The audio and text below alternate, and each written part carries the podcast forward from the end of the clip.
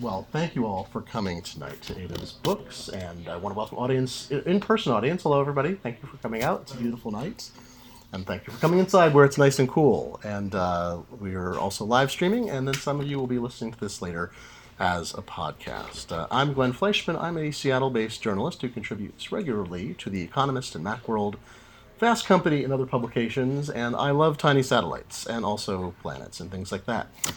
And I have here tonight a special guest, also a local person, Alan Boyle. He wrote the book, The Case for Pluto, and he's the science editor at uh, NBC News Digital. Uh, and is here tonight to talk about Pluto because we're getting close to a very special moment in the history of humanity, I would say, right? Right, right. Uh, it isn't very often that people get their first look at a new frontier you can think about the first probes to go to Mars, for example, to fly by, uh, like the Mariner probes, and uh, see what Mars was really like. Or you can talk about Voyager that went through uh, through inter- interplanetary space and saw Uranus and Neptune for the first time. And uh, we've got another moment like that coming up. It could be the last moment in our lifetimes like this, where we're seeing something, a type of celestial object that we've not seen before. And this is an icy dwarf. And uh, uh, an icy dwarf that's familiar to a lot of us is Pluto. Uh, used to be the ninth planet. It's not the ninth planet anymore, that's for sure, because we found a lot of other objects out on the rim of the solar system. And so we used to think that Pluto was a lonely little object out there. Now we know that Pluto has cousins out on the solar system's rim. And some people think that means that Pluto isn't a planet anymore because there are other things that are like it and kind of in the same neck of the woods.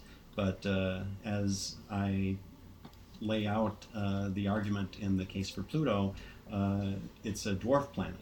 It's a, it's a planet that has a lot of the characteristics that we, we associate with planethood. Uh, it's just smaller, and it's in uh, an interesting region of space. And so uh, the case for Pluto can be boiled down to five words. Dwarf planets are planets too. and I, I, think we're going to see that uh, with this fantastic mission that's, that's coming up in just a couple of weeks. As we speak here, it's going to be exactly two weeks from today, uh, the New Horizons mission. And it's been more than nine years in the making, and that we're just talking about how long it's been flying. It was launched in 2006, and uh, it's going to be flying right past Pluto uh, at an incredible speed, taking pictures as it goes and storing them up on its computer. And then over the year that follows, Pluto uh, is going to be having its uh, close up uh, thanks to the pictures that are being sent back from New Horizons. And it all is already starting. We're, we're already seeing unprecedented views of Pluto and its biggest moon, uh, Charon. And we'll see more and more as the days goes on and as the months go on. We'll be having these fantastic pictures of a type of world we've never seen before, before coming down and uh, coming to a computer or a smartphone near you. So I have to get a show of hands. How many people are Pluto is planet people?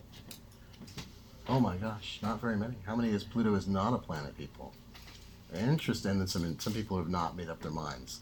Either. Good. Good. Uh, I, I think uh, whether you're a, not a planet or is a planet person, I, I think it's good if you're not completely set in your ways because we're learning so much about exoplanets and about uh, the fringes of our own solar system that I, I, think it's way premature to make any sort of decision about what sort of universe we live in. Well, so here's the the thing that came up for me the minute we started to find other things that were Pluto-like in our solar system. Um, it seemed like what, what was the changeover? Was there new technology? Were there new ways of determining things? Because it seemed to happen sort of you know quickly. Suddenly there were a few, and then now it's the the universe of that could be is it billions? There could be enormous, untold numbers in the Kuiper Belt and then in the Oort cloud beyond that mm-hmm. um, that would be Pluto-ish. Actually, not that many. Not that many oh, are as big okay. as, as Pluto because uh, people know dynamically how much mass there is in the Kuiper Belt, and there's not enough mass to make a lot of objects as big as Pluto. But the thing that really turned the tide and, and kind of flipped over the paradigm was the discovery of this object uh, which was thought to be uh, larger than Pluto. It turns out that it's about the same size and diameter as Pluto, but it's more massive. And uh, a guy named Mike Brown at Caltech and his colleagues found uh, that in uh, 2005 or so. And uh, they knew that they were going to come across something like this if they kept looking long enough. And so they, they joked that, okay, this is kind of a Planet X sort of thing. And so they nicknamed this hypothetical planet Xena, as in Xena the Warrior Princess. And so that's that's how this world was known when it was first found. You know what's confusing? If you have small children, you get books on space. We have like a 20 year span of books now, and uh, so the oldest ones say Pluto's a planet, and then it transitions this weird thing. Xena shows up as a name. There's one book we have that has four Pluto-like planets in it, labeled, but they're not the names that were ultimately clarified. Mm-hmm. And then the later books have sort of moved into the new realm of how things are being discussed. But It's like very going through the confusing for children. layers. Yeah, but confusing for children. Like the children, are like they're nine planets or thirteen or eight. It's a very confusing period to have been a child. Yeah, yeah. Numbers, I don't think you should focus on the numbers Mm-hmm. anymore. Uh, just like uh, we don't know, you know, who knows how many mountains there are, or how many rivers. Uh, there might be 13 uh, planets if you are liberal in how you define them. There might be 1,300 if you're even more liberal, uh, just depending on what we're going to find over the next few decades or centuries or, or whatever. But uh, Xena ended up being called Eris, E R I S, which is uh, Greek goddess of discord. And there was a lot of discord over that. Uh, they knew what they were doing when they named uh, Eris what, what they did. And uh, that, you know, we're, we're going through ancient history now back in 2006. But uh, that led uh, some of the astronomers with the uh, International Astronomical Union to try to come up with this definition for what a planet is. We can we can get into the nitty gritty of that if, if, if you want. But uh, for me, I, don't.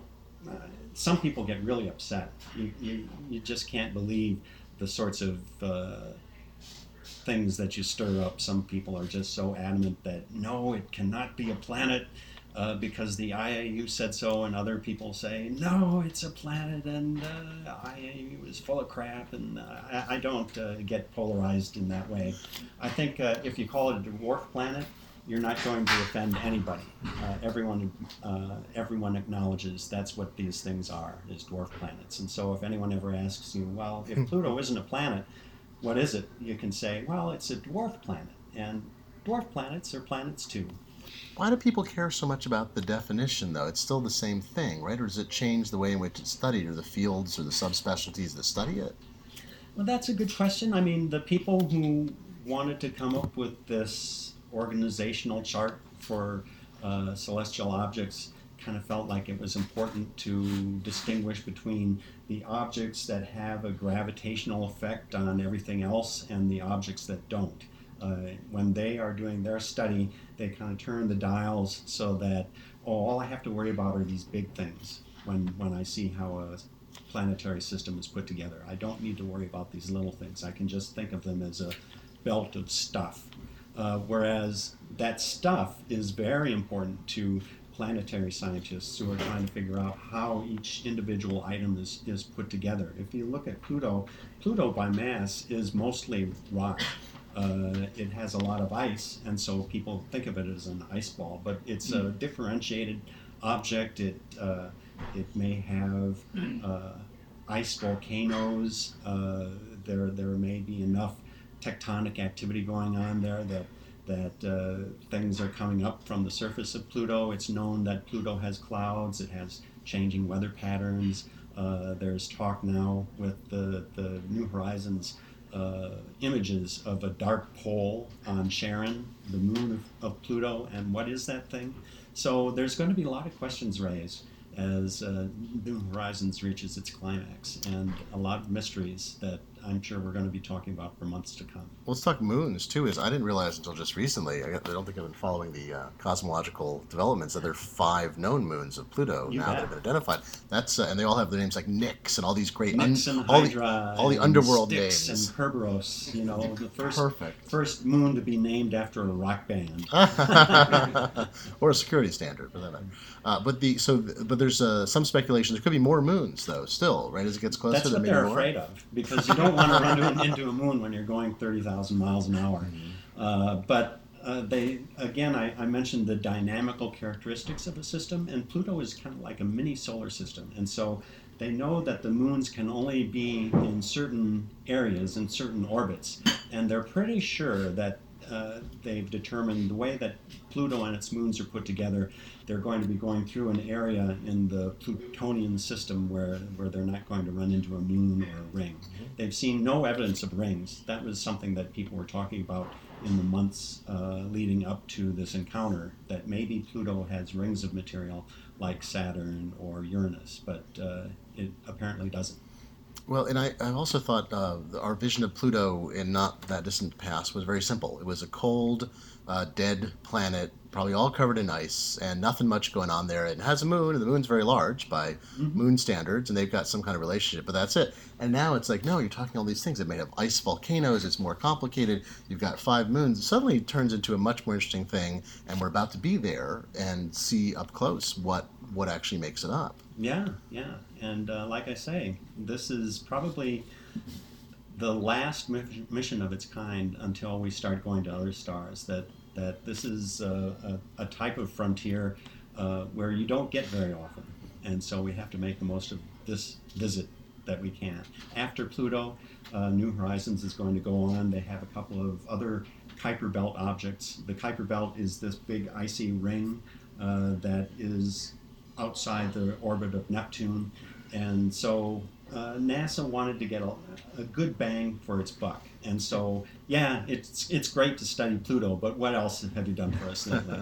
so they have a couple of potential targets uh, figured out, and after the Pluto mission winds down, then they'll go back to NASA and say, "Hey, we've got these other interesting things that we can show you." So, more money, please. So the Kuiper Belt is full of um, it, it's so you're saying it, it has it uh, doesn't have that many objects that are Pluto scale, but it has an enormous number potentially enormous Mhm. number of objects. It's very difficult for us to know that, right? This is the thing that's interesting is I think we have a vision. We can see the Hubble lets us see these amazing things, uh, you know, vastly distant in space. We can look back practically to the beginning of time, uh, to the beginning of the universe, or as far back as we, uh, you know, as close then as possible, with uh, uh, X-ray telegraphy, all, uh, sorry, telescopes and so forth. But um, but something that seems really close. The Kuiper Belt's right there. It's just past or just around Pluto.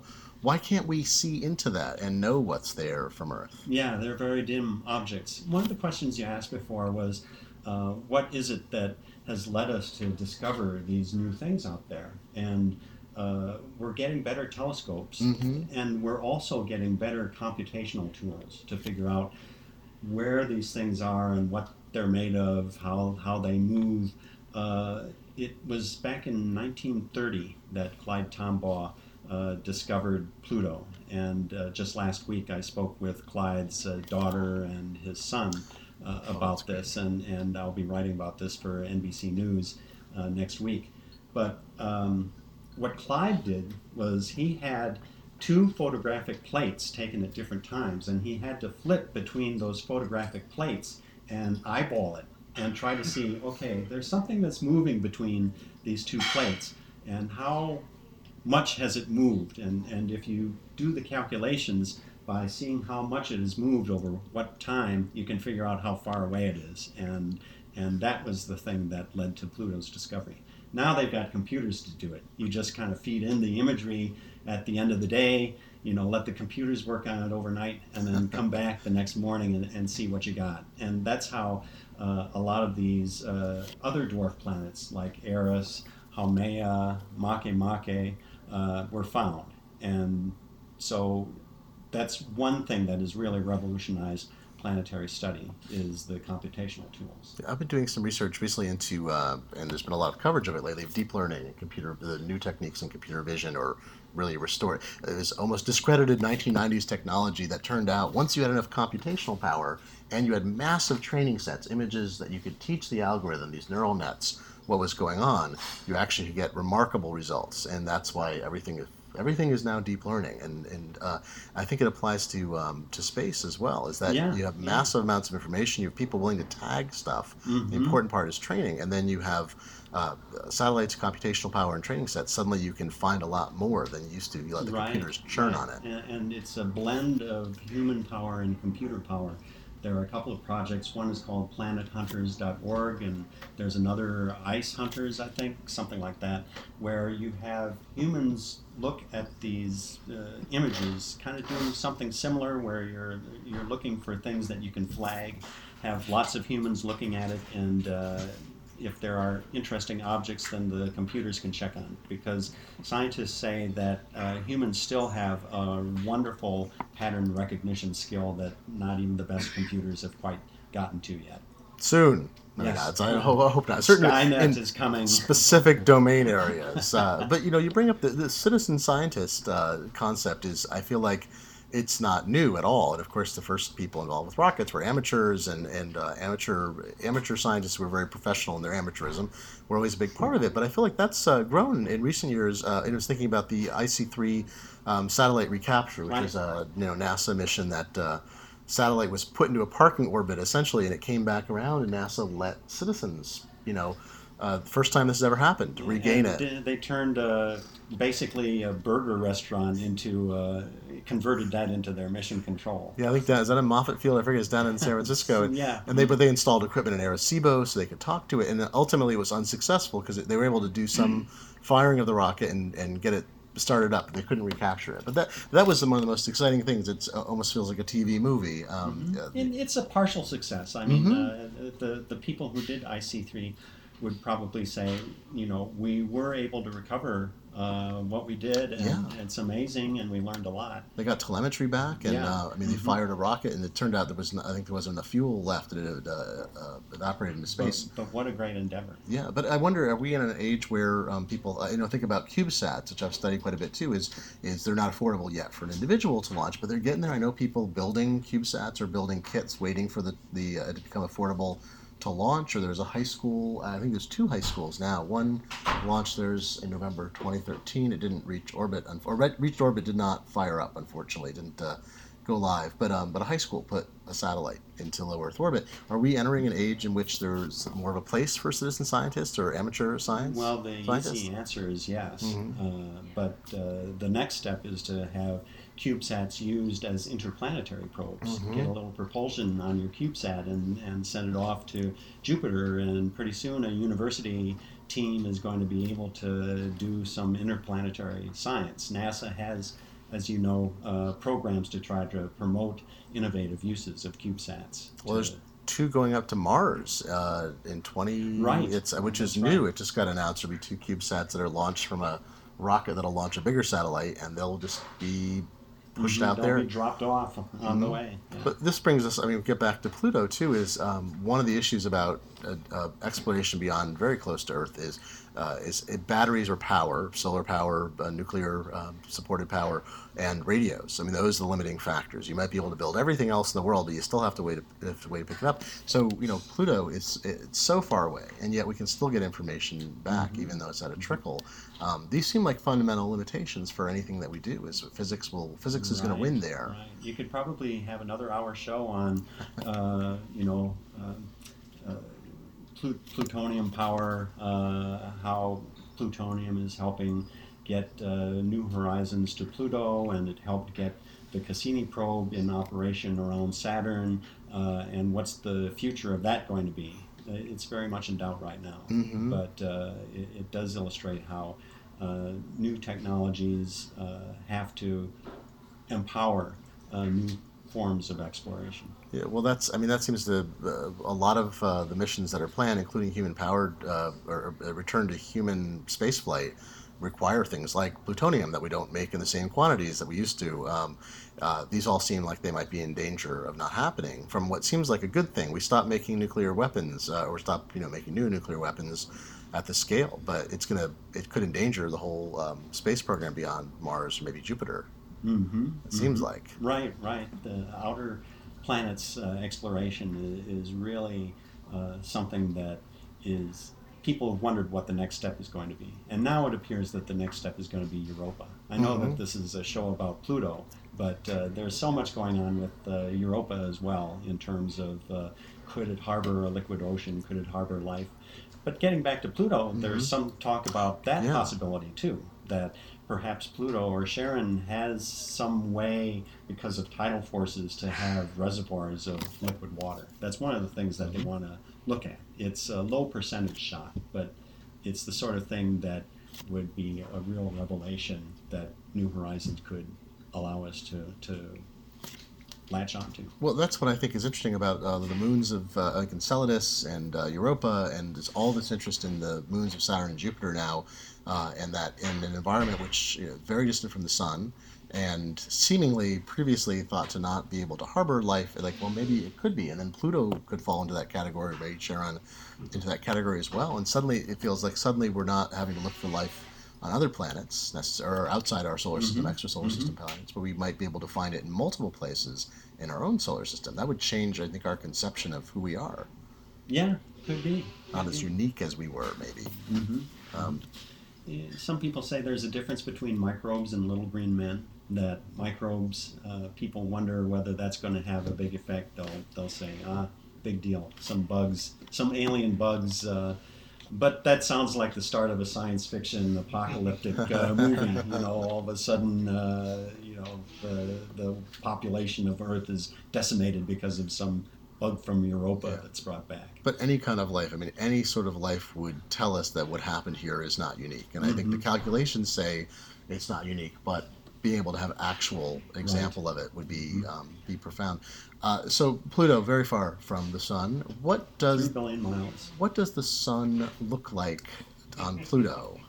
What uh, compared to what we say see it on Earth? Uh, well, the sun is just a little dot in the sky, but uh, there's a cool uh, interactive that is making the rounds called Pluto Time, and uh, you get it on your mobile phone and you find out what time of day the uh, sunlight hitting your place on Earth is analogous to the amount of sun that hits Pluto at noon, and it's usually uh, maybe a little bit after sunset.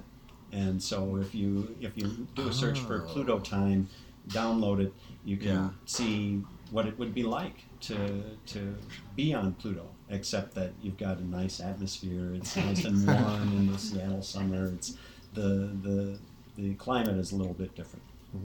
Uh, one of the, the things that I've learned last few years is the extent of the sun's influence outside of visible light, um, out far you know far distant. We just uh, so um, was it 2013? I think it was August 2013 that it was later determined that Voyager one had passed outside of the. Uh, some people say the solar system, but I know a lot of people don't like that definition. This may Right, be a plan- right. So at least it passed outside the magnetic influence of the sun, the sun's The magnetosphere. heliosphere. Yeah. Yeah. and it's it's so that it, the point at which the charged particles that form the solar wind uh, meet the intergalactic uh, or the uh, what do you call it? Interstellar The interstellar medium, medium, right? So you have a different kind of charged particle, Mhm. and that's why uh, it was interesting because the science thought there would be um, there would be actual different magnetic field direction. So they'd be able to tell because Voyager still has a device that can tell the direction of the magnetic field. And they thought the sun was going, sun's uh, uh, heliosphere went one way and the interstellar medium will be another. And you go, boom. And it turned out, no, that's not there. It's re-changing the science. But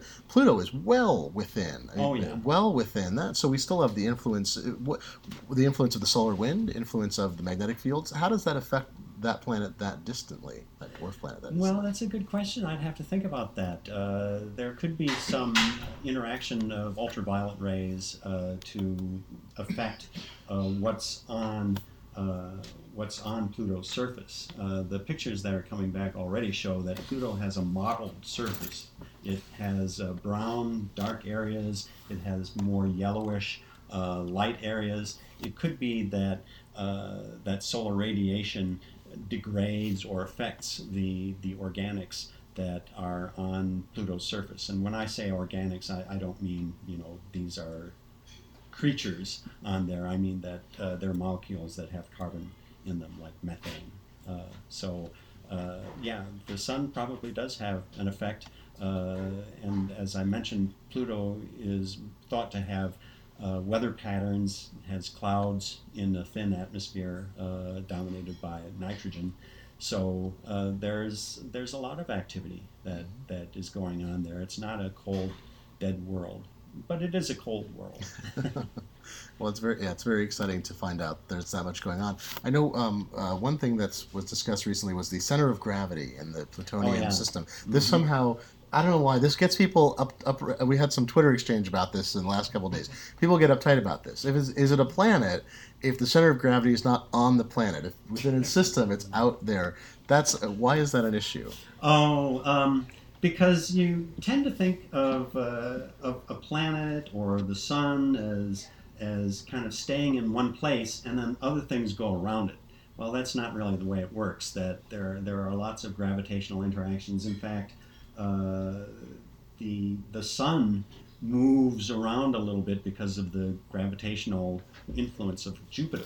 You know, Jupiter, uh, the sun has a big influence on, on Jupiter, but Jupiter has an influence on the sun as well. It's just that the sun is so much bigger that uh, that you don't see it. And in fact, that wobble of of the sun in other star systems, that's how people detect planets. Is that they can see how much that sun is wobbling back and forth because of the way that the characteristics of the light change, and they can work out the math to figure out how big is the thing that is pulling on, on the sun.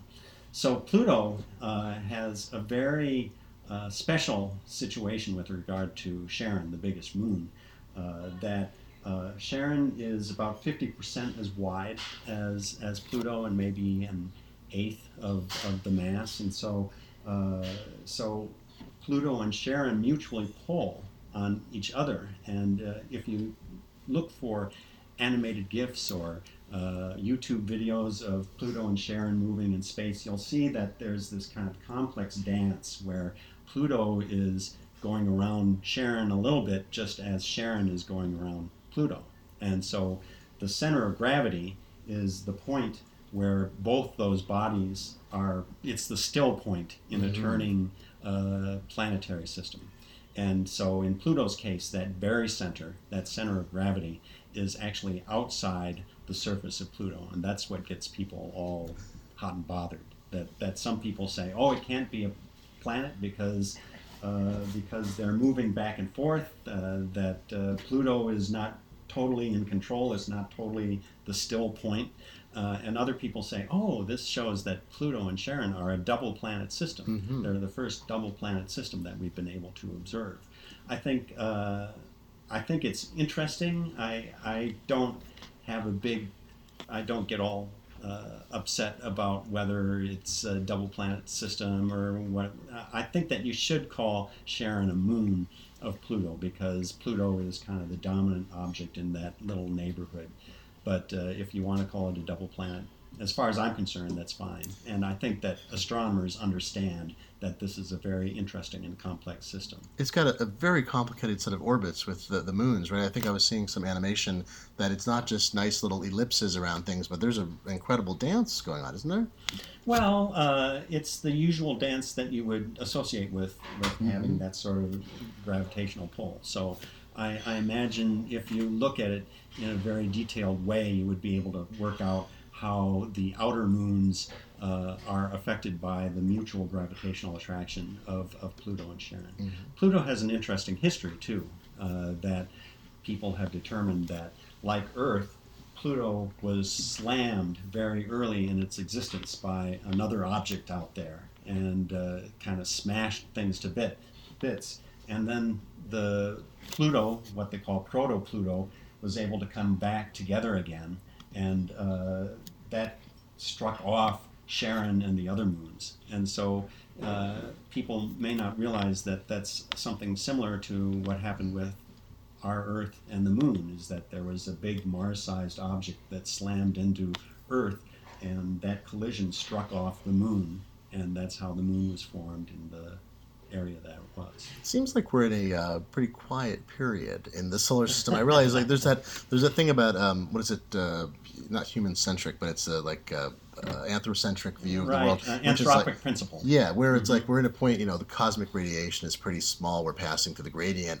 Uh, you know, we're not having uh, co- uh, asteroids hit us all the time. There's not a lot of debris. Like, it feels like we're in a blessed, quiet period. But this is unusual, isn't it? Or, or are we in a long period, so it's not unusual that uh, that things are relatively quiet?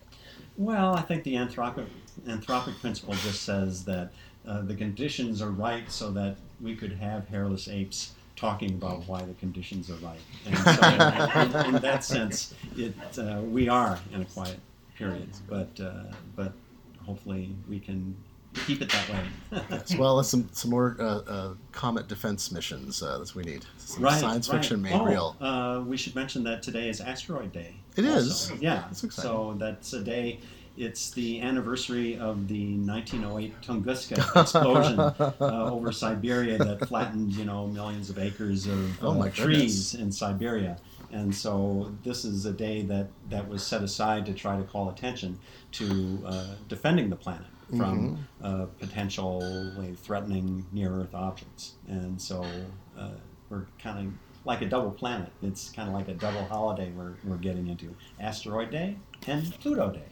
Well, I'll, I'll bring you a little closer to Earth, but I think it I think it actually has an impact. Before we started talking tonight, we we're talking about all the different orbital uh, launch platforms there are now. There's a lot of private companies involved, and there's you know Russia still has a uh, it's got its presence, uh, although using some many cases older rockets, and it's making this with Dnieper series. They launch a lot of stuff up there, and um, there's new companies coming online, lots of variation. But you know, space elevators. There's an annual space elevator conference in Seattle. Mm-hmm. And It's going on for years. This is the coolest thing in the world. No idea how practical it is, but every year we get more material science, we get closer to it in terms of being able to put more missions up there to the outer planets to fight asteroids, to uh, mine the uh, mine the moon or whatever we're going to do, mine Mars. Uh, you know, ha- uh, uh, I know this is a little off base, but space elevators. Do you feel like that is going to be a future practical thing, or is it so science fiction we just need to improve how we uh, boost stuff up from Earth? Yeah, uh, space elevators, as you probably know, is an idea that has been around for a long time. One of the proponents was Arthur C. Clarke, and uh, his famous statement is something to the effect of the space elevator will be built 50 years after people stop laughing. And, so uh, people are starting to stop laugh, laughing. Uh, and but in terms of the space elevator, this is the idea that you put something on a big long tether, and you're able to uh, have uh, have things go up and down this tether and be able to transfer them to deep space from from wherever. Uh, and nowadays, people don't talk about that so much with Earth, but they talk about that as a possible technology for lunar uh, Oh, development. oh, that uh, that you don't have this messy atmosphere that you need to deal with on the moon, and, and uh, it's a smaller gravitational field. So uh, you might have robots uh, digging up helium three on the moon and then shipping it up the space elevator Oh, for, for shipment back to Earth. That's an exciting I- idea. I, think that that, that could work. Uh, I think it could be pretty darn expensive, and there might be less expensive ways to do the same thing, but uh, it's intriguing. Yeah, well, that seems to be the, the thing, though. It's very expensive to get stuff to space, and hopefully, and it is getting cheaper. It's definitely Mhm. cheaper. I was doing some research, oh, last year, and the costs have gone down. They don't go down as fast as uh, you know computational power increases, let's say. But um, and so getting people up to space is harder than getting uh, powerful robots or powerful computers because they're smaller and faster. Um, but uh, in terms of exploring things like uh, Pluto or the Kuiper Belt or beyond, it seems like um, you know being able to send one thing out every 30 years is not ideal. Um, No. How do we move to a faster cadence for getting things into space? Well, I think the issue is, uh, as Douglas Adams once said, space is mind bogglingly big. You, you have no idea how big it is. I brought some props here uh, that I'll, I'll talk to the podcast audience about. Uh, if you think about the sun as, uh, as, as tall as a seven story building, then Earth is about the size of a basketball. And I have a basketball here. And uh, Mercury, uh, the closest planet to the sun, is about the size of a softball. And uh, our moon is about the size of a baseball. And then I have this Squash ball? It's Racquetball? a racquetball. Racquetball. It's a racquetball. Actually, it's a handball. Oh, oh. So uh, racquetball might be the size of Eris, for example, Mhm. but uh, rack- uh, handball is the size of Pluto. Mhm. Okay, so you think about how far away these things are. Now, uh, if you've got the sun in the center of Seattle, uh, this basketball-sized Earth would be oh a couple miles away. You know, maybe maybe you would have to go as far as uh, the I-90 bridge to, to get to it. But in order to get to the handball-sized object, you'd have to drive down to Olympia or farther. And so it's just the distances involved that, that really make it hard to explore the outer planets and, and beyond in terms of sending stuff there. Now, there's an interesting development with the solar sail that uh, Planetary Society had this mission uh, just a few weeks ago where they sent up a solar sail on a CubeSat. It was folded up and then it was unfolded uh, when it, it was deployed into orbit. That it actually went up on an Atlas V with uh, the X 37B super secret space plane that the Air Force was working on. And so this solar sail flew as a secondary payload, pretty cheap. Uh, and uh, they were able to deploy it. They couldn't go solar sailing because the orbit was too low. Mhm. Uh, you've got too much of that messy atmosphere in the way. But if you can get it up uh, maybe 600 miles, 800 miles, then you're starting to talk about an area where you could use the pressure of photons from the sun to steer the sail around and actually propel it out toward the far reaches of the solar system and beyond. And so, if you can get some of these innovative technologies where you don't have to rely on having all this fuel that goes up with the uh, with the spacecraft, that might be a way to kind of break through. What would you call it? Uh, break through the vacuum ceiling Yeah. and uh, and really revolutionize uh, our ability to, to go perhaps to other stars. You could take a solar sail and you could shoot laser beams at it and uh, propel it so that it kept going even beyond the influence of the sun, perhaps.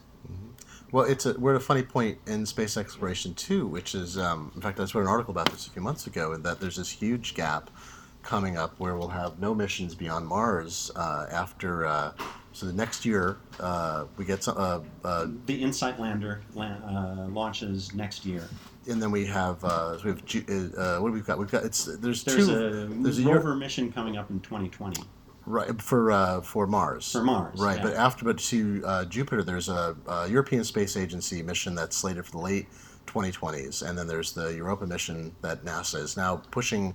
It was it was likely, but I think they went through just recently another step where they said now it's pretty much on the roadmap, but that's like to arrive 2028, I think 2029. Mhm, right. Um, but we've got nothing that's going to be in the um, outer planet. Uh, uh, uh, Cassini is about to plunge and hit Saturn. Um, We'll have the Kuiper Belt flyby of uh, New Horizons. Um, we've got uh, wait, what's there's one other Juno, not Juno. uh, Juno at Jupiter. yeah, and then uh, after 2017 or so, nothing until about 2028, uh, maybe. Um, it's a big gap For the outer planets. for the outer Yeah. planets, right? Mars is going to right. Mars every year or so Mars there's a strong cadence. Yeah, well they can get stuff. It's easier to reach it. You get a lot of information back. There's a bunch of robots. The only pl- other planet occupied in the solar system, and it's full of robots. It's the robot-run planet.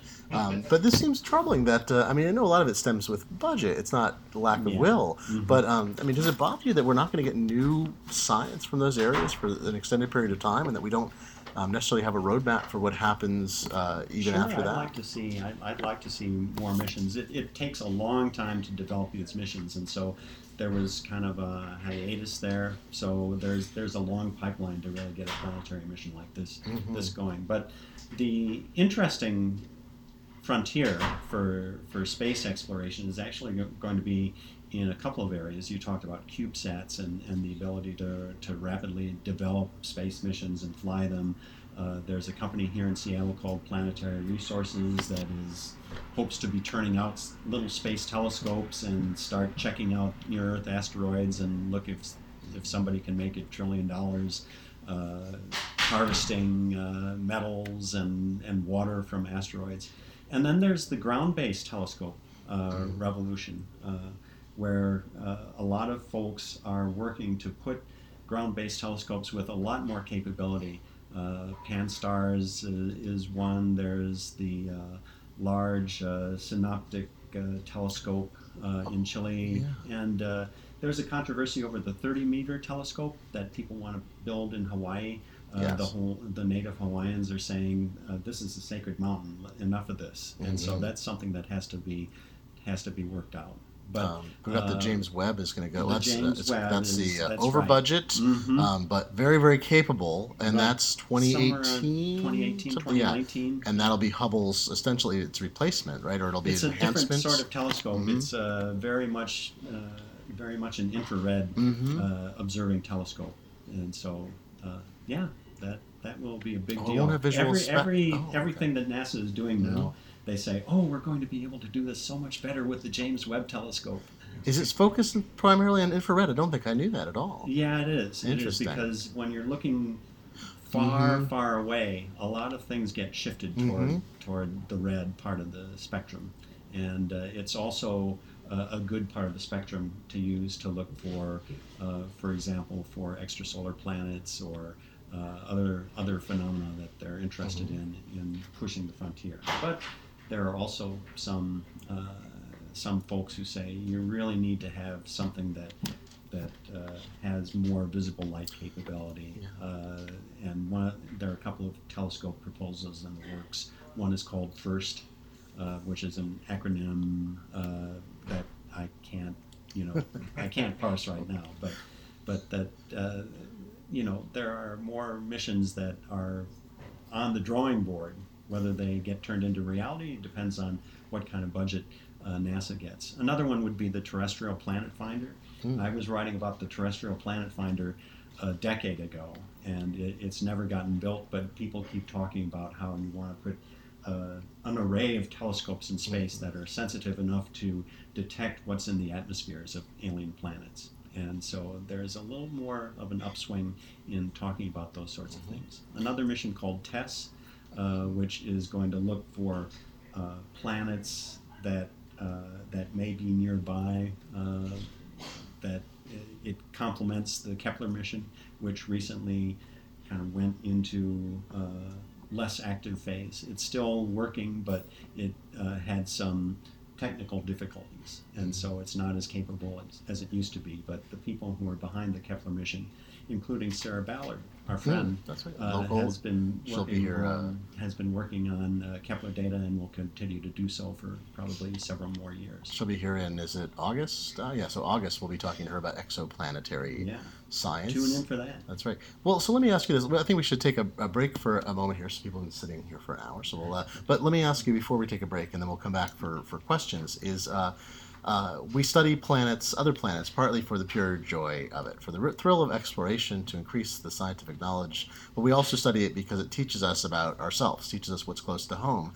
Uh, one scientist I talked to talked about the notion that uh, uh, planetary scientists who said um, uh, we learn things from other planets because other planets tend to be, or other in moons and so forth, um, whether in our solar system and, and eventually elsewhere, they tend to be more specific. Earth has a bunch of stuff going on all in one place. And when you can study systems in isolation, you can learn more things about them. so, given that as maybe a, as a precept, um, what can we learn from Pluto about ourselves? What, what do you think New Horizons may tell us in the next couple of weeks and then the year after that as we get more information? Wow, my, my mind is blown by that question. so, uh, I, It comes from a smarter might- person than me, let me tell you. We might have to come back to that after the break. Okay.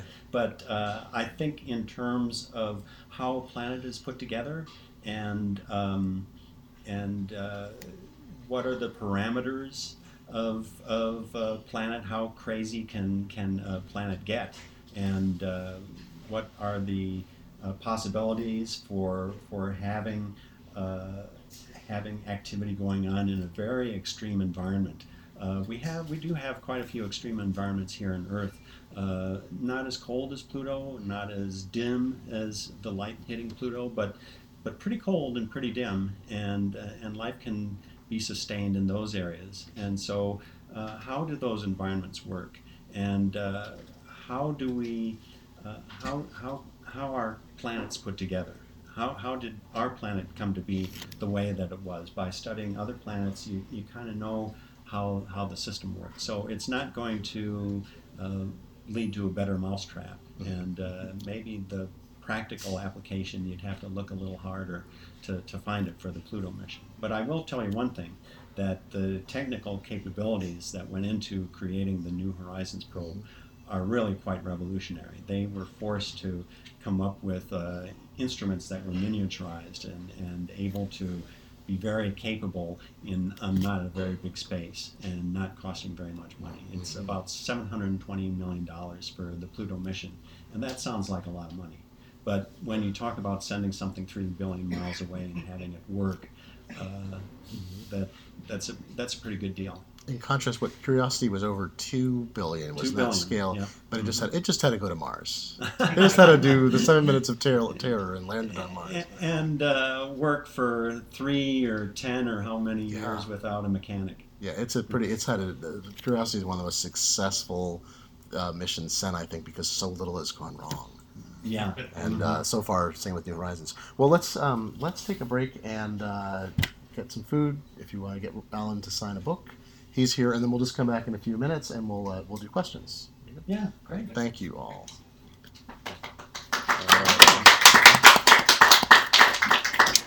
It's nice that it's not just about Pluto. People have questions. Questions about things. Questions about Pluto. Anybody have? I can ask all kinds of questions if you don't have questions. Uh, could you kind of define the uh, distance from, say, here to the Earth to Jupiter to Pluto to the Kuiper Belt to the Oort cloud to the next star? Boy, oh boy, I'm uh, gonna have to. Uh, I'm gonna have to get my dictionary out. We'll have to Uh, repeat the repeat the question because Oh, we'll pick yeah. this up too. This, Uh, what's the, the dis- question is uh, scale of Yeah. distance. Uh, what, how far away are things? Whether it's Earth or Mars or Jupiter uh, or Pluto Mm-hmm. or Neptune or the Oort cloud or the nearest star. And the best uh, unit of measure to use for that is something called astronomical units. Uh, one astronomical unit is the distance between Earth and the Sun, and uh, that's of course 93 million miles or about 150 kilometers. And so the distance from Earth to the Sun is one. Uh, and little anthrocentric there. Right. Yes. and when you're talking about uh, Jupiter, I think it's around five astronomical units. And when you're talking about Pluto, it's around 30 to 50 astronomical units because uh, Pluto is in a more elliptical orbit. And so uh, there are some points, we recently went through a period when Pluto was closer to the Sun than, than Neptune was. And, and uh, so 30 to 50.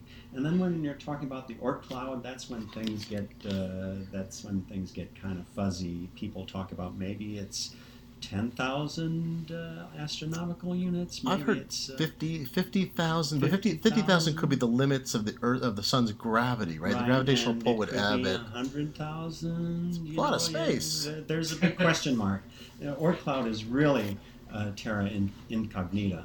Uh, and then uh, when you talk about how far the Oort cloud is, you kind of switch your frame of reference and, and you say that the Oort cloud could go out as far as halfway to the nearest star. Well, and if you look at like what's the And the nearest star is something like four light years. away. Yeah, and if you if you take a what's the the, the most distant uh, humanity created thing, it's Voyager one, and it's uh, under 200 AU, I think, still something I in that so, range. yeah. And so then you Mhm. say, okay, so what if the Oort cloud is 10,000 AU Yeah, away? Voyager's yeah. been going out. Now Voyager had earlier technology. Potentially, there could be future technology that would allow more. Uh, continuous acceleration for longer periods of time, or Mhm. something, but still, Uh-huh. it's a fair piece. Another way to look at it, I, I, I mentioned that the nearest star is somewhere around four light years away. So it takes four years for a light beam to get from Proxima Centauri to Earth. And so when you're talking about how far New Horizons is, that's 4.5 hours away. And so a signal from New Horizons takes 4.5 hours to get to Earth. So space is mind bogglingly big. Questions? People have questions? You mentioned the uh, long-term project that is something like New Horizons. Not only that it launched ten years, but then everything that goes into making a mission like that happen.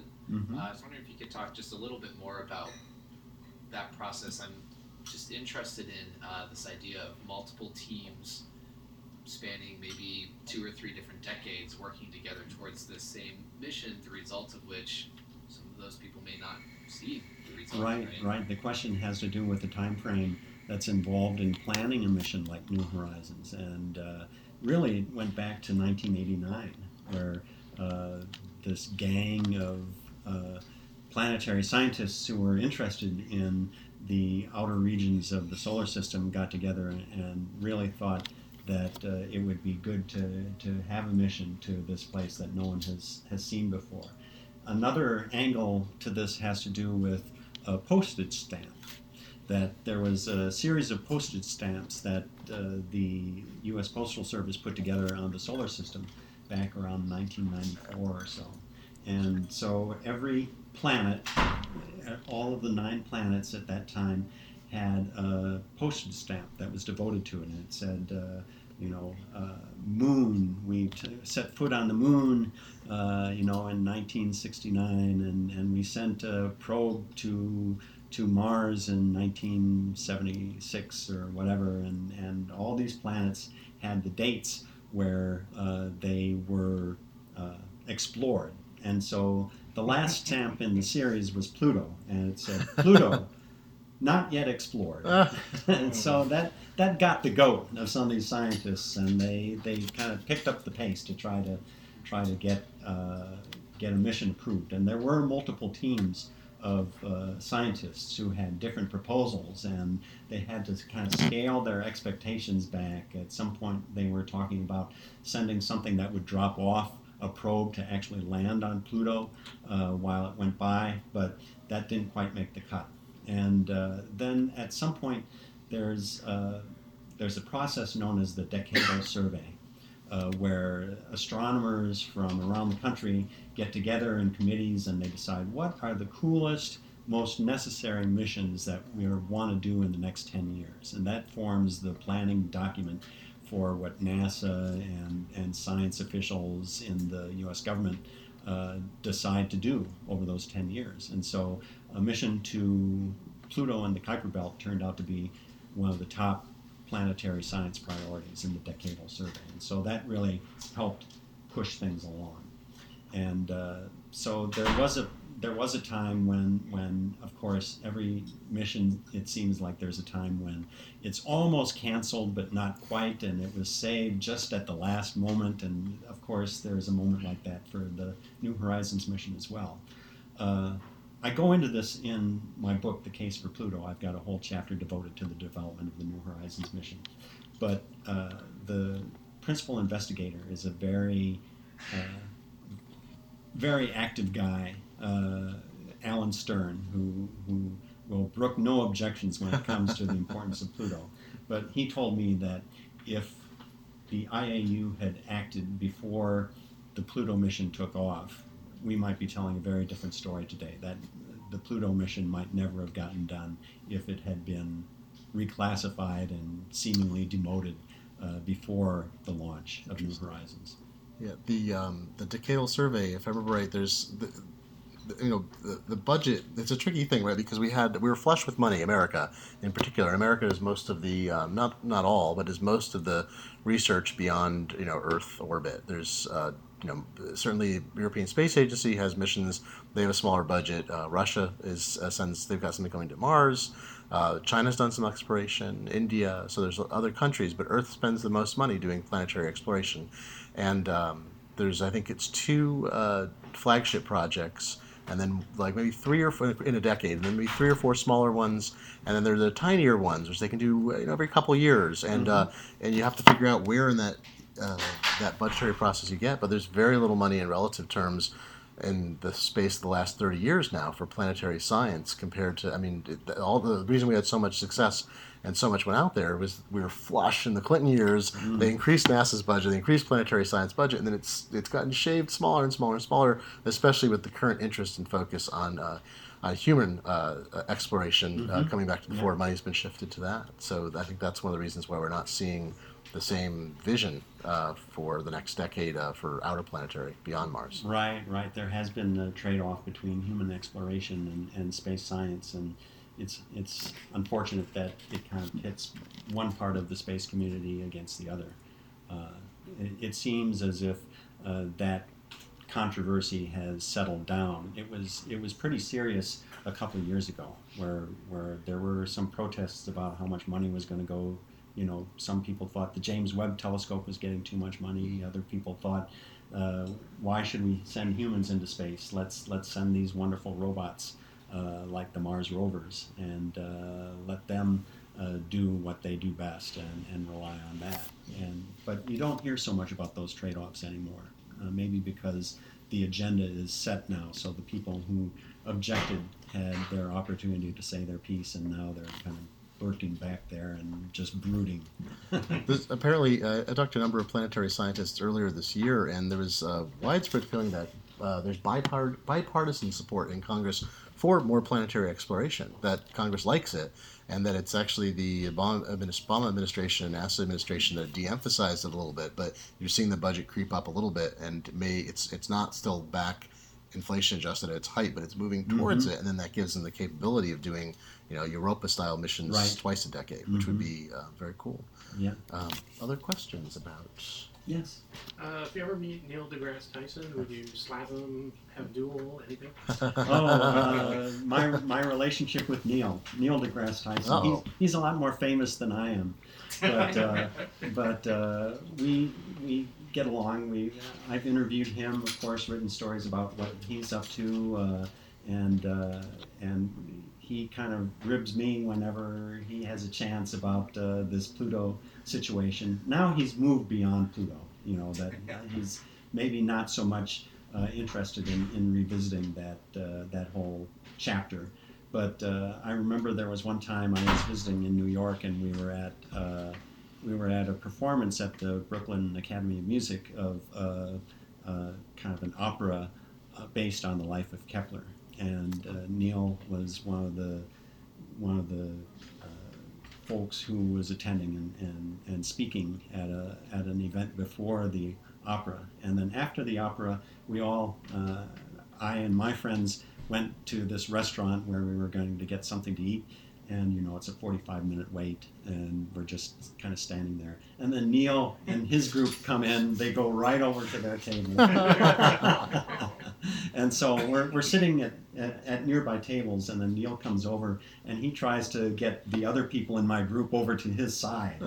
so we, we had to mix it up a little bit, Oh but my uh, it, it's uh, it's very amicable, and I have to say, uh, Michael Brown, the Caltech astronomer who wrote the book called uh, uh, uh, "How I Killed Pluto and Why It Had It Coming," uh, he he was very kind to to take a look at the case for Pluto and, and said, if you want to know uh, the argument for Pluto being a planet, read this book.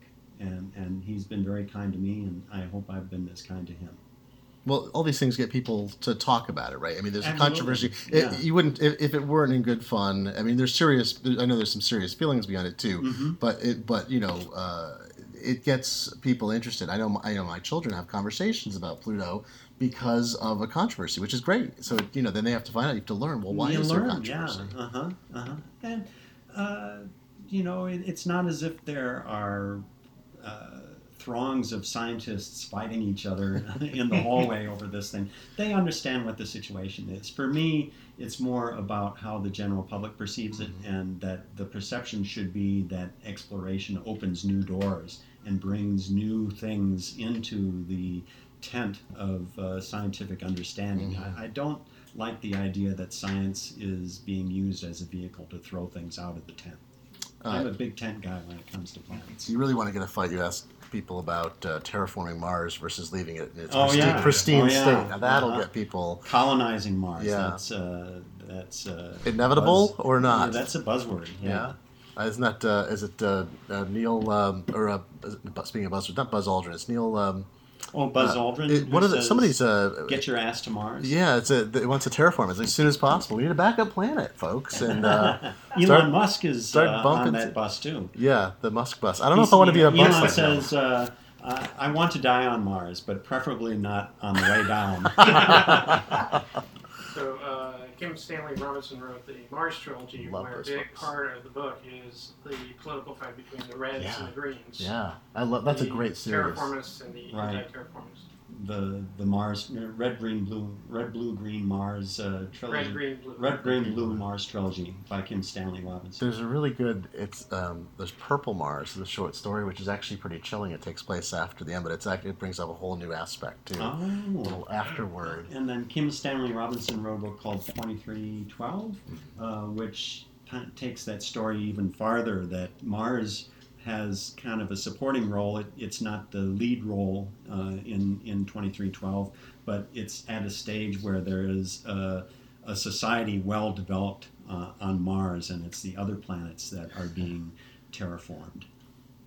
It's uh, yeah. There's a lot of uh, interplanetary transit that takes that doesn't take very long. Strangely, in that book. In asteroids, Yes, the, the for hollow out arc- asteroids. Arcologies, I think, right? Something. Yeah, it's uh, the future. Uh, other questions? Yes. Yeah, I was wondering if you could speak a little bit more to the writing of the book, kind of like what drew you to write this and what that process. Uh huh. The question is uh, the writing of the case for Pluto, and uh, it's a pretty interesting story.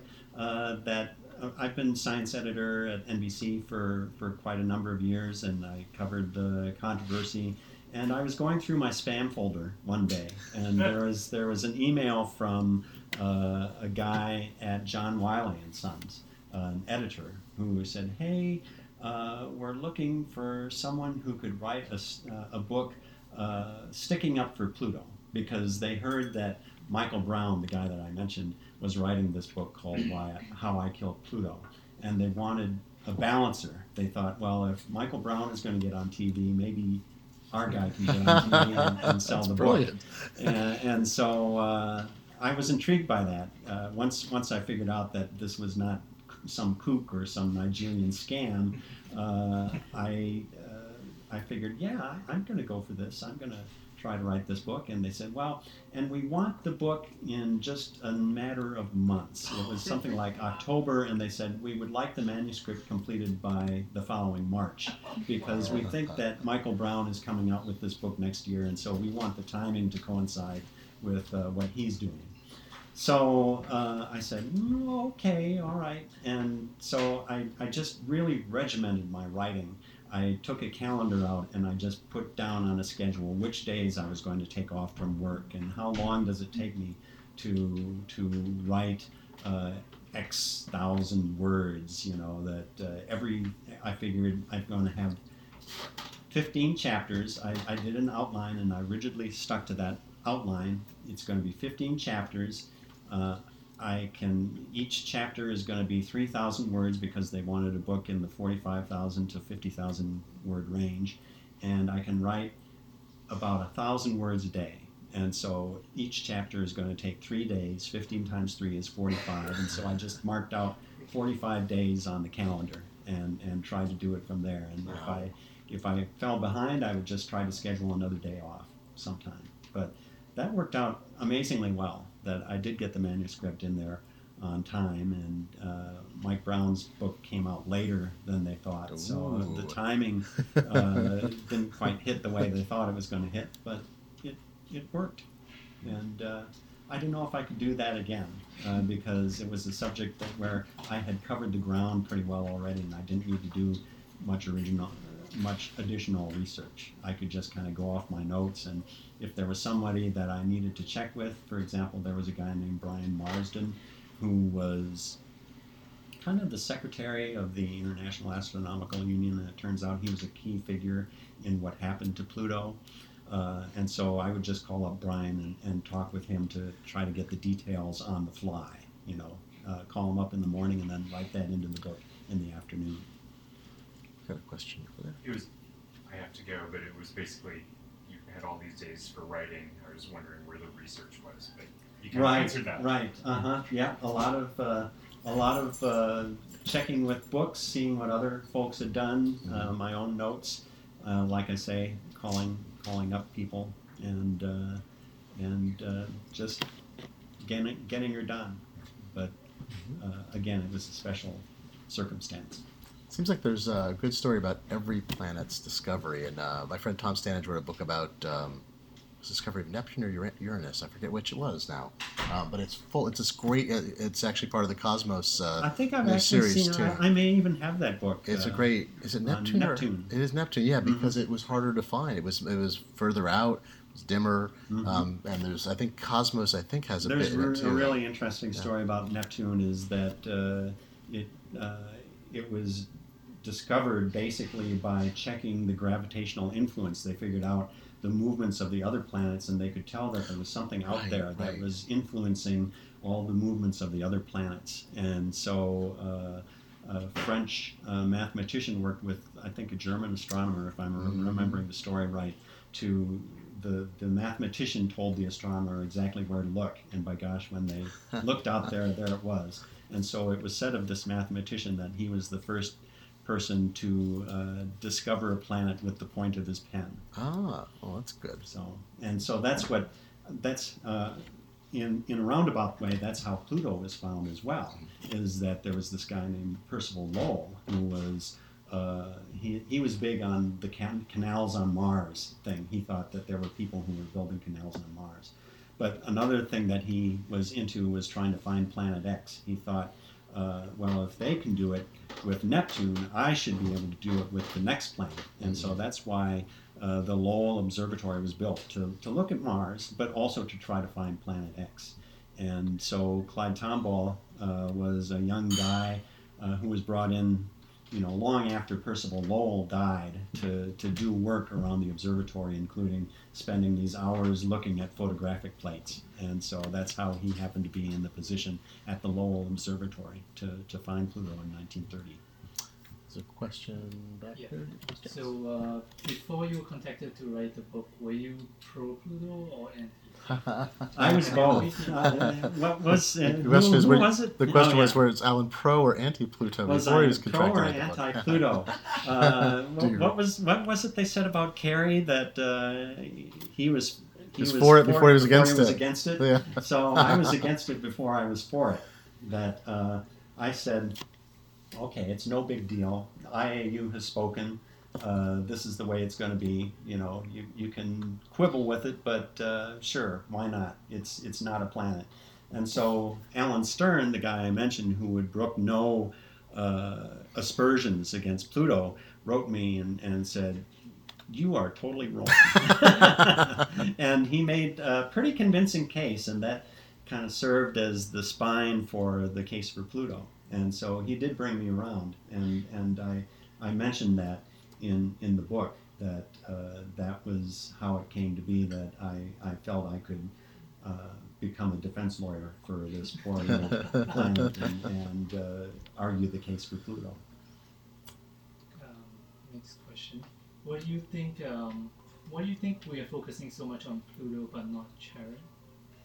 Well, uh, why Pluto and not so much on Charon? I think that's going to change. I think that now that we're starting to see uh, both planetary bodies, I think that uh, Charon is is getting uh, much more love than it, it used to, and uh, I think the reason why it missed out in the past is because it's just so hard to see those things out there three billion miles away that uh, it wasn't until the 1960s that that Charon was even discovered, and it was discovered rather indirectly by noticing how how things were changing in the light coming from Pluto because of because Charon kept getting in the way.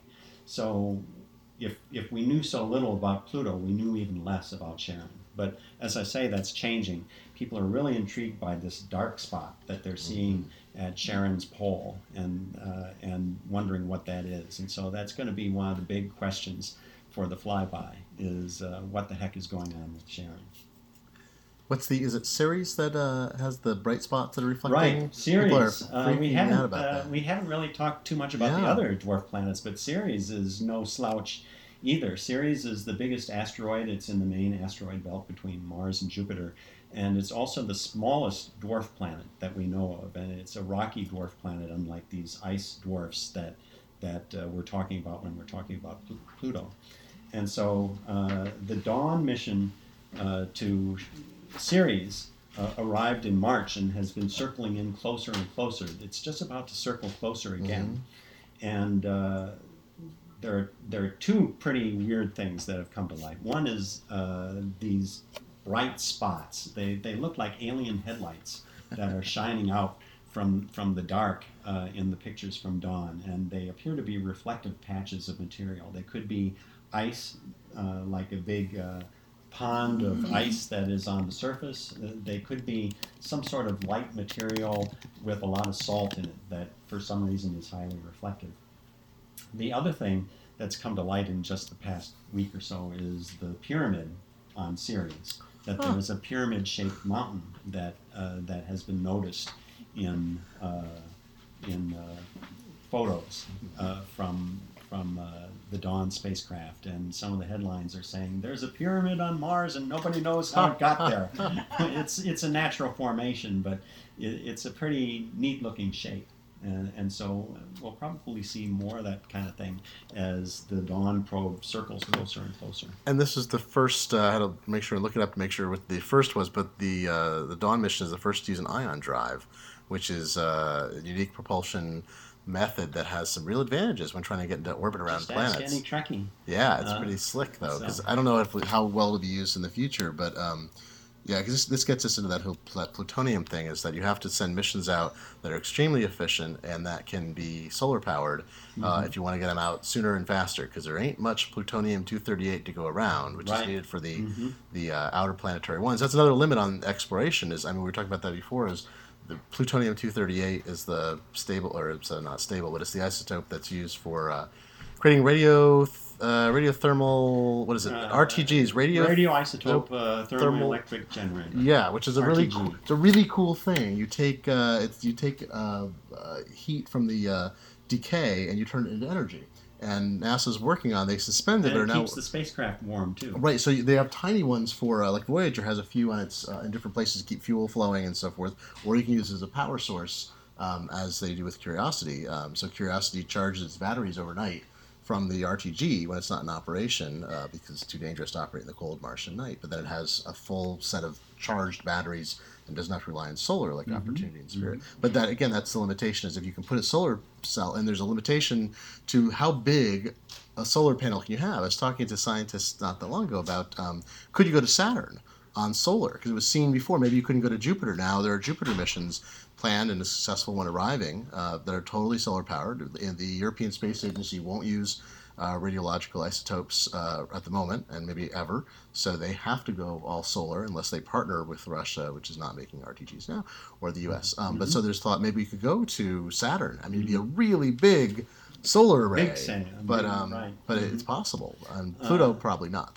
And uh, solar electric propulsion, uh, where you is uh, technology that NASA is very interested in for the asteroid missions, where you have solar energy that is soaked up by the by the arrays, but uh, it basically powers an ion drive. It Mm. provides the Oh. electric power to uh, to provide propulsion for the spacecraft. It's all very exciting. This is space is great. I'm sorry. So any more any more questions? I don't.